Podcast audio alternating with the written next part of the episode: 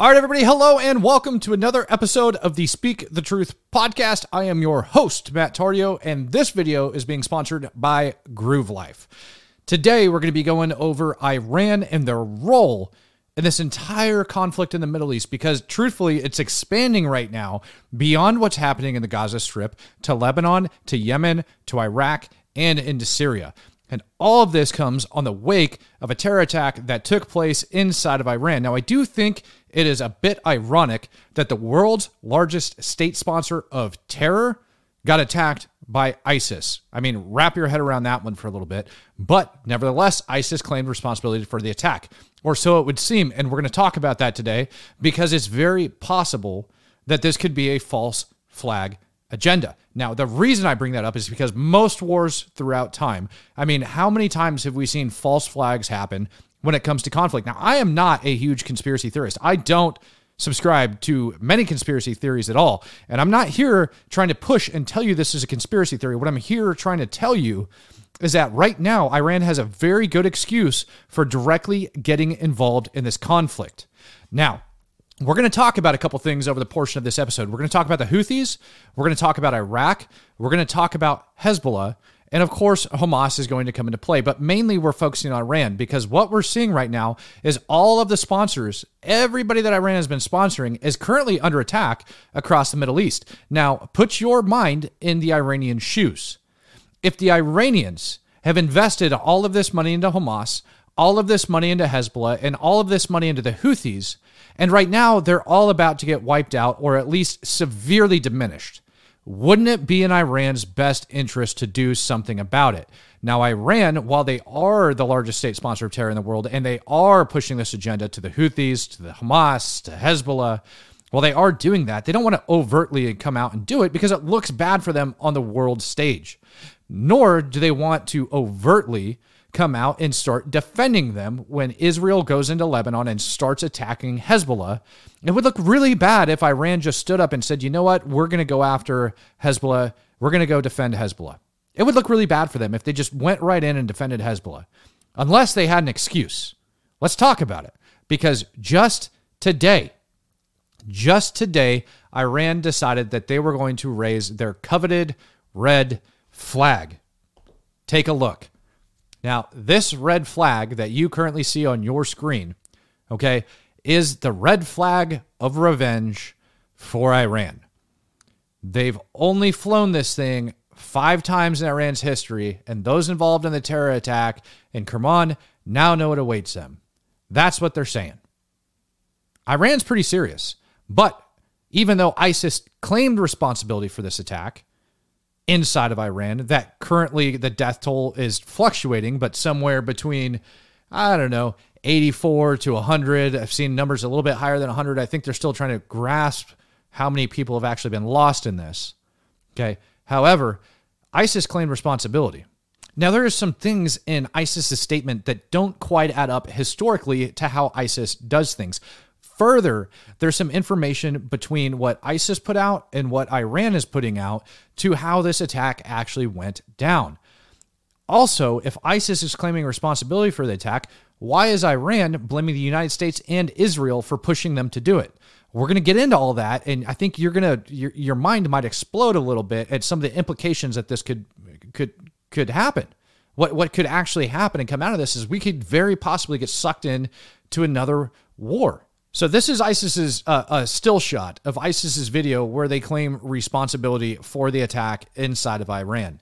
Now this came out on Thursday, and I want to do things chronologically, but I'm going to start off here on this post because there's some key things I want to point out inside of it. Okay, number one, we have their faces that are blurred out.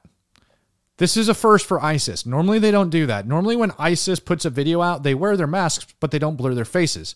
The reason I'm bringing this up when we look at it okay, is because if you guys remember Jihadi John, now terrorist organizations do have the ability to fluctuate and go back and forth. Okay, they can change their TTPs. Right now, we're seeing Hamas blur videos out, okay? But this is a first for ISIS right here, where they ended up blurring their faces out. But this is the video, this is a still from the video of where they claimed responsibility for the attack. Now, immediately following the attack, within a few hours, immediately is a stretch, but within a few hours, the United States government came out and they said ISIS could have carried out the bombing inside of Iran. Here's your news source on it. Okay. This comes from The Hill. They're a pretty reputable source for the most part. The U.S. designated terror groups ISIS could have carried out the deadly bombings in Iran on Wednesday that killed more than 100 people, according to a senior U.S. military official. It does look like a terrorist attack, the type of things we've seen ISIS do in the past, the official said. As and as far as we are aware, that's our ongoing assumption at the moment. So U.S. officials had assumed at the time that ISIS did carry out this attack. Now, yesterday, ISIS had came out and claimed responsibility. In that screenshot of the video I just showed you, ISIS claims responsibility for the attack. Now, interesting enough, afterwards, all right, Iran comes out and they end up blaming the United States and Israel for the blast. Now, if we scroll down in this article and we take a look, there's a key piece that I want to point out for you. It's right here in the middle. I just had it highlighted. The Iranian news agency quoted what it called informed sources. They said that, quote, two bags carrying bombs went off. I want you to remember that. And the perpetrators apparently detonated the bombs by remote control. Remember that of what happened. Now, as we look through this article and we go back a little bit, this is what I'm talking about where they don't quite have the figures down. Uh, right here it says 84 so far, uh, 284 people have been injured, 195 hospitals. It was a big deal. And there's a video going around that actually shows like the bomb going off and a little bit of the aftermath. We're not going to get into that because truthfully, I just want to stick to some of the information that's within this video right now. Here is the Islamic State. Here's your article from Reuters showing the Islamic State claimed responsibility for the attack. Tehran vows revenge, thus the red flag. But how do we get from the line of ISIS? How do we get to that, that line between ISIS declaring it and then Tehran blaming the United States and Israel and vowing revenge? Good question. And I think to answer that question, we have to get into the overall geopolitics of the area and what's going on. So, for those of you that are not aware, the United States government, the White House in particular, put out a memorandum the other day that, that said, Houthis, we're not putting up with your crap anymore. We're going to come after you. And it was repeated today by U.S. CENTCOM. U.S. CENTCOM actually tweeted out the same thing from the White House, letting the Houthis know we are not going to put up if you don't stop. And the Houthi, the Houthi rebels, they already answered back and they said, look, we don't care. So inevitably, the Houthis are going to start attacking more merchant vessels, and the U.S. and the international coalition that's put together to protect the Red Sea is going to respond. And they're likely to hit them on mainland Yemen. Now, the Houthis are a big deal within themselves. Some of you who have been following this channel before have seen this. What I've just put up on your screen is a picture of Yemen where the Houthis currently work. Now, to orient you a little bit, right down over here where it says Matcha, everything over here in the southern Red Sea, this is mainly where those ship attacks from the Houthi rebels have been taking place.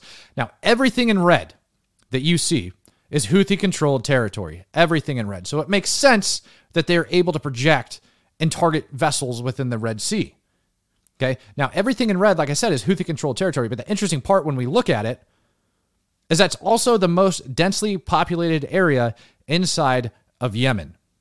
So the Houthi rebels control the vast majority of the population inside Yemen. The darker the color gets, the more densely populated the area go. The internationally recognized government, as far as I'm concerned, effectively controls sand and a small chunk of the population. Again, let's go back. Houthi controlled area, population density. Houthi controlled area, population density. Now, the interesting part about the Houthis is they are a terror organization and they are backed by Iran and they're funded quite well. Not to mention, when they started taking this terrain back, they were able to acquire a bunch of the military uh, military equipment that was left behind. Thus, they have sophisticated equipment that they're able to target these ships out in the Red Sea. And this is Iran's investment on the area. This is Iran's projection on the area. And right now, as we speak, the United States government is plotting to start bombing the crap out of these dudes, harming Iran's investment. Okay, no big deal, you say. Well, Iran's other big investment is Hamas. U.S. State Department estimates that over $200 million a year as of 2020, like Iran was providing to Hamas. So again, that's a lot of money that's going in there to support that organization, which is currently being crushed by Israel, which now leaves Hezbollah and the Houthis left for Iran to sponsor. Obviously, they sponsor some other people, but they're large ones in that area Hezbollah and the Houthis. Now, the Houthis are about to get wiped out, so that leaves Hezbollah. Well, what do we know about what's about to take place over inside Israel? I just spoke to a man uh, reti- that's you know retired from the IDF, and again, it can be confirmed when we start looking at other things online. The border in between Israel and Lebanon has pretty much been cleared out. The IDF evacuated their people, and on the northern side of the border, inside of uh, Lebanon, a lot of the civilian population has been displaced. They said around 150,000 people on both sides of that border have been displaced due to the fighting and the idea that there's about to be more fighting coming up. And there is a rumor circulating around the IDF that Israel is about to go into Lebanon. Last month, it got leaked that the date that the IDF had set for this invasion was on January 4th. Now, obviously, that passed yesterday. And Israel is going, if they did intend, they're still going to do it. They're just going to do it at a later date. Now, right now, the IDF all right, has troops, the reserve troops that they just took off duty, and they're going to bring them back um, every every couple months for 30 days to keep them fresh. They're going to rotate to them to the front lines. But Israel has pulled out several brigades of combat troops from the Gaza Strip to give them a little bit of rest and relaxation. Also, a lot of the fighting inside of the Gaza Strip has slowed down because Israel has taken over a large chunk of it. They control about 90, 90 plus percent of Gaza City, and they're about halfway through Khan Yunis over in the south, which is the second most populated area and a Hamas stronghold. So that means they have a bunch of troops that are left in reserve, and military equipment has been being moved up to the Lebanese border by the IDF in preparation, we believe, for an inevitable invasion. So that leads me to Hezbollah. Hezbollah is by far the most powerful terror organization on the planet. They have the numbers, they have the equipment. I outlined it just a couple days ago. All right, they have drones that are they have short, long, and medium range drones. Some of those drones are capable of traveling 2,400 kilometers and carrying precision guided munitions. And they have them. And where did they get them from? They got them from Syria. When Syria and Assad were having issues, which they still are, by the way, they called on Hezbollah to help them out. And in return for Hezbollah's help, they asked for weaponry. And oh, did Hezbollah get the weapons from Syria. Now, with all of that being said, the other big concern, and Israel's complained about it, and I talked about it over the last couple days, Hezbollah very likely has chemical weapons as well. Those chemical weapons, guess where they came from? Syria. And who are they working with in conjunction? That would be the IRGC at the CERS facility. Now, all this is documented and it's all been passed along, and Israel even believes that Hezbollah currently has them. The soldier I talked to told me back in 2002 when they were preparing to go in as I, you know, the US was getting ready to go into frickin' Iraq that they were being issued gas masks because back then they even believed that Hezbollah had chemical weapons, and now they have just grown and become more and more powerful. Now, I do believe if you're in the United States and you're legally allowed to do so, you should be carrying a firearm for personal protection and self defense of both your family and your loved one. And that's how I actually discovered Groove Life and got into using them. I started off with their belt. Their belt is super comfortable. I'm going to get into that in just a sec. But first, I'm going to tell you about your wallet that they just came out with that I absolutely love the Groove Life wallet. Now, the Groove Life wallet is sleek all right, it's low profile and it's engineered for everyday use. With one simple thumb motion, you can perfectly fan out up to six cards. Check that out. Bam, just like that, kicks your card out. Now, obviously, I took mine out and I put in the little insert that it comes with because a lot of you guys, you like to steal my stuff. You guys, have, you know, you're kind of shady sometimes, but I love you guys for it. But this wallet is absolutely fantastic. It gives you easy access for everything that you need. It's durable, high quality, aluminum outer shell. All right, the wallet's unlike anything that I have ever seen. Plus, Groove Life just launched their new carbon fiber wallet, which is everything you love about the original Groove wallet, but with added carbon fiber protection included. Not to mention anything that happens to your Groove Life gear, they're there to help with Groove Life's 94 year no BS warranty. The Groove Life wallet is the last wallet you will ever need. Now, I love the Groove Life wallet because it's very simple. It keeps all of your cards condensed in one tiny little space. It's even got a pocket clip. You can push it up, card comes right out. Easy access to everything. Also, I love the freaking Groove Life belt. Like I said, this is where I started, and this is why I love these guys. I gotta rip it off because I gotta bring it up. And again, I took off my EDC, but the Groove Life belt, the reason I love this dang thing, okay, the reason I love it in conjunction with my freaking EDC pistol that I carry is because the belt actually has a little bit of give to it. Okay, see that little bit of give? That way, when I sit down inside of a vehicle or I sit down inside of my car with my pistol attached, all of a sudden it stretches and it goes out and it works great. I use it all the time. I love it for that function. I have some pretty expensive belts that I love to carry. I love that and this freaking wallet. Ladies and gentlemen, it is 2024. And if you are still using the same wallet from 2004, now's the time to upgrade your wallet with Groove Life. Head over to groovelife.com slash Rob for 20% off all Groove Life products. That is the best offer you will find, but you will have to use my link, groovelife.com slash Rob for 20% off your order. One last time, that is groovelife.com slash Rob for 20% off your order. Again, I'd like to thank Groove Life for sponsoring this video and giving me such great products that make my life easier and more comfortable. Now let's start looking at some of these statements between what ISIS said and what Iran said. Now go back in time. Remember how I told you? Remember how I told you that Iran thinks that they were remote detonated IEDs. That's what Iran thinks. You know what ISIS said? ISIS said that they were suicide belts. Now, that might not seem like a big deal to you, okay, but it goes to show some inconsistency of what's going on. I've done post blast analysis, and I can tell you that there is a huge difference between a suicide belt and a remote detonated IED. The way it looks is totally different. The, the, the way the damage, everything on the ground, the bodies, it's different. They would know. They would definitely know.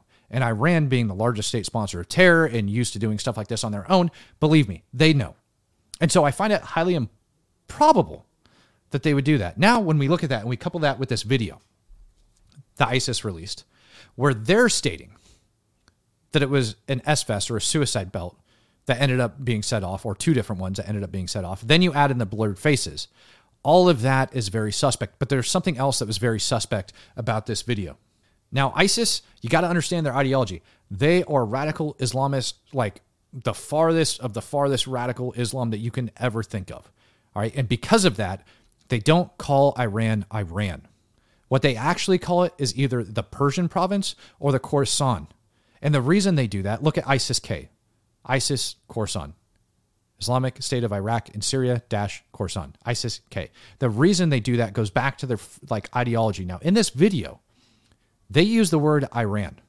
They didn't use Persian province. They didn't use Khorasan province. So now we have a couple things wrong. We have them defining it as Iran and not within their ideological beliefs. Then we have faces blurred out, which they've never done before, but hey, they're allowed to do it. And then we have Iran saying that uh, it was it was placed remote operated IEDs versus suicide belts. Now, those things combined actually started to make me think. Why would this happen? And oh, by the way, the timing in which ISIS put out this claim. Now, they put out claims a day late before, but most of the time they start off with their rhetoric and then they go into their actions and then they post their freaking video for why they did it, claiming responsibility for it within a relatively short period of time. And we didn't get that in this. It was just a random attack that popped off. And so now I'm questioning myself whether or not ISIS actually did this. Now, the question that I, I, I, cannot seem to answer to myself, if I look at this and I say this is a false flag attack, that Iran did this, why would Iran do it? Well, they do have motivation, okay? They have motivation because they need some grounds to protect their freaking investments over time. That being Hezbollah and that being the Houthis, because Hamas at this point is a lost cause. So they need to they need to defend those guys. Now, if Israel was to attack yesterday and go or a couple days ago before this went down, if Israel attacked when they were supposed to go down, Iran really wouldn't have a good reason on the world stage to go after Israel or to go after the United States. Same thing with the Houthis. However, comma, when we go back, they didn't just blame ISIS, they blamed the US and Israel. Now, that gives them a decent excuse, at least in their crooked minds on the world stage, to go and attack the U.S. and Israel and defend Hezbollah and defend the Houthis and to fund them more openly on an open stage. You see, the way terrorism progresses, it goes from being underground to being overt very quickly. Eventually, they build everything up. And I'm not making this stuff up. You can check out U.S. war doctrine when it goes to terrorism. You start off doing underground and covert operations, such as funding these militaries, and then you step up and you start doing overt actions. Now, Iran's interesting because they're a terrorist nation. They're a terrorist state. They sponsor terrorism around the around the world, particularly in the Middle East. And they do it in a clandestine manner that they don't want other people to know about. IRGC has been operating in Syria, working closely with Hezbollah. So, in order for them to come on the world stage and be like, these are now our people, they need an excuse to do it. Now, that's one plausible explanation that allows them to go in and do that. Another plausible explanation that people like to dive into when you look at all these inconsistencies is the fact that the United States government came out and said, no, hey, it was ISIS. ISIS did this. Why would the US government do that? Well, because they know that Iran would have an excuse then to go in and start attacking and draw us into a, another conflict and feed the military industrial complex. Now, again, I understand that everything I just stated is all a giant tinfoil hat moment, but it is very important when I bring this up because the United States has a ton of troops over there right now. In, in the strike carrier groups floating around the Med, inside Jordan, inside Iraq, inside Syria, they're everywhere. We have U.S. troops, and they are all prepared and ready to go. At the moment Iran strikes U.S. forces openly or goes and attacks Israel, the United States will step in. But the scarier part is that Hezbollah has chemical weapons. Israel claims it. There's very good evidence to support it. There's no doubt in Israel's mind that Hezbollah has chemical weapons. Now, if Hezbollah uses chemical weapons against the IDF when they go in, that's going to cause an international uproar. And again, it's another excuse for the United States to get involved. And who do you think is going to come to Hezbollah's rescue when the West gets pissed off that the largest terrorist organization is using chemical weapons against a nation? Iran. Again, having an excuse to step up and do these things. Now, I'm telling you guys this. I'm telling you this because I want you to understand that if something like this pops off, it didn't just happen overnight. I've given you a warning about it. I could be 100% wrong, and you can tell me I'm wrong all you want. I don't care. Tell me how wrong I am. But also, you have to understand the validity that goes into some of this stuff. Here's another example I just put up on your screen of Iranian sponsored terrorism inside of Iraq. This just got posted by CENTCOM today. On January 3rd, Iraqi police in Babylon discovered a land attack cruise missile of Iranian design that failed to launch.